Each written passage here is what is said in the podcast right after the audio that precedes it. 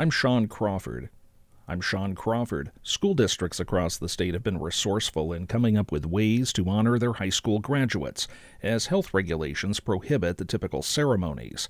But some of those plans ran into roadblocks with the governor's office and the State Board of Education.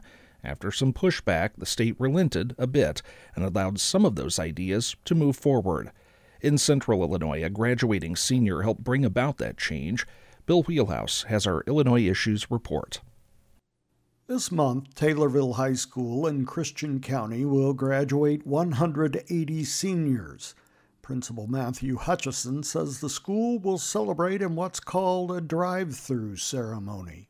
We want to combine all the elements of a commencement ceremony. So we're going to have a stage out there. We're going to have students that are going to be able to drive into our front circle drive. We have a beautiful high school. We want to showcase that, have our seniors' lasting memory be of receiving their their diploma in front of Taylorville High School on May twenty-second.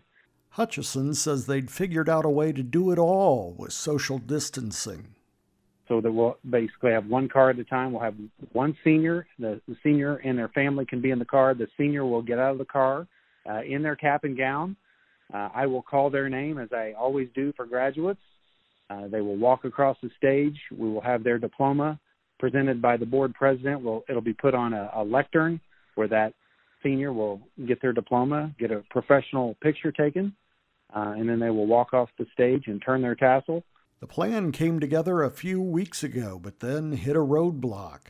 The governor's office said such celebrations were a no-go, and that prompted one of the graduating seniors to jump into action. My name is Molly Smith. I am a senior at Taylorville High School, and I wrote a letter to the governor regarding our graduation ceremony. Molly got word on a Friday that they couldn't do the graduation as planned, and she wrote the letter that night.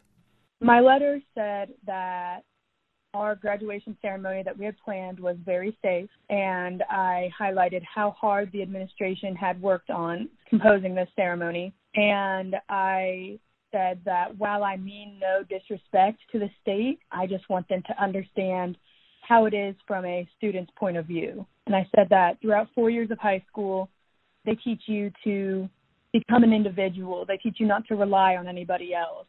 And more than anything, they teach you to speak up for what you believe in. So I said that it would be a disservice, not only to the class of twenty twenty, but to those who have worked to educate us. There were other school districts grumbling as well. After all, the graduation ceremony is a rite of passage. On the first of May, the state came out with a list of recommendations for safe graduation events. On that list, the drive-through graduation.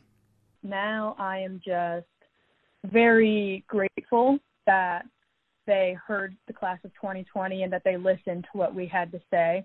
And I am more excited than ever for our drive-through graduation ceremony. After the Taylorville ceremony, Molly and the other graduates will take part in a parade of cars. Graduation will be different everywhere. In Jacksonville, the school officials will allow seniors to enter individually with a small number of family members. They'll walk across a stage, get their diplomas from a table, and leave.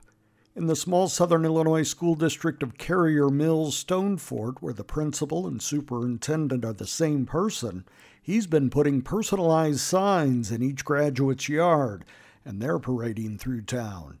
And three middle schools in Will County will also have a drive-through graduation at the Chicagoland Speedway, where each graduate will be spotlighted in the winner's circle.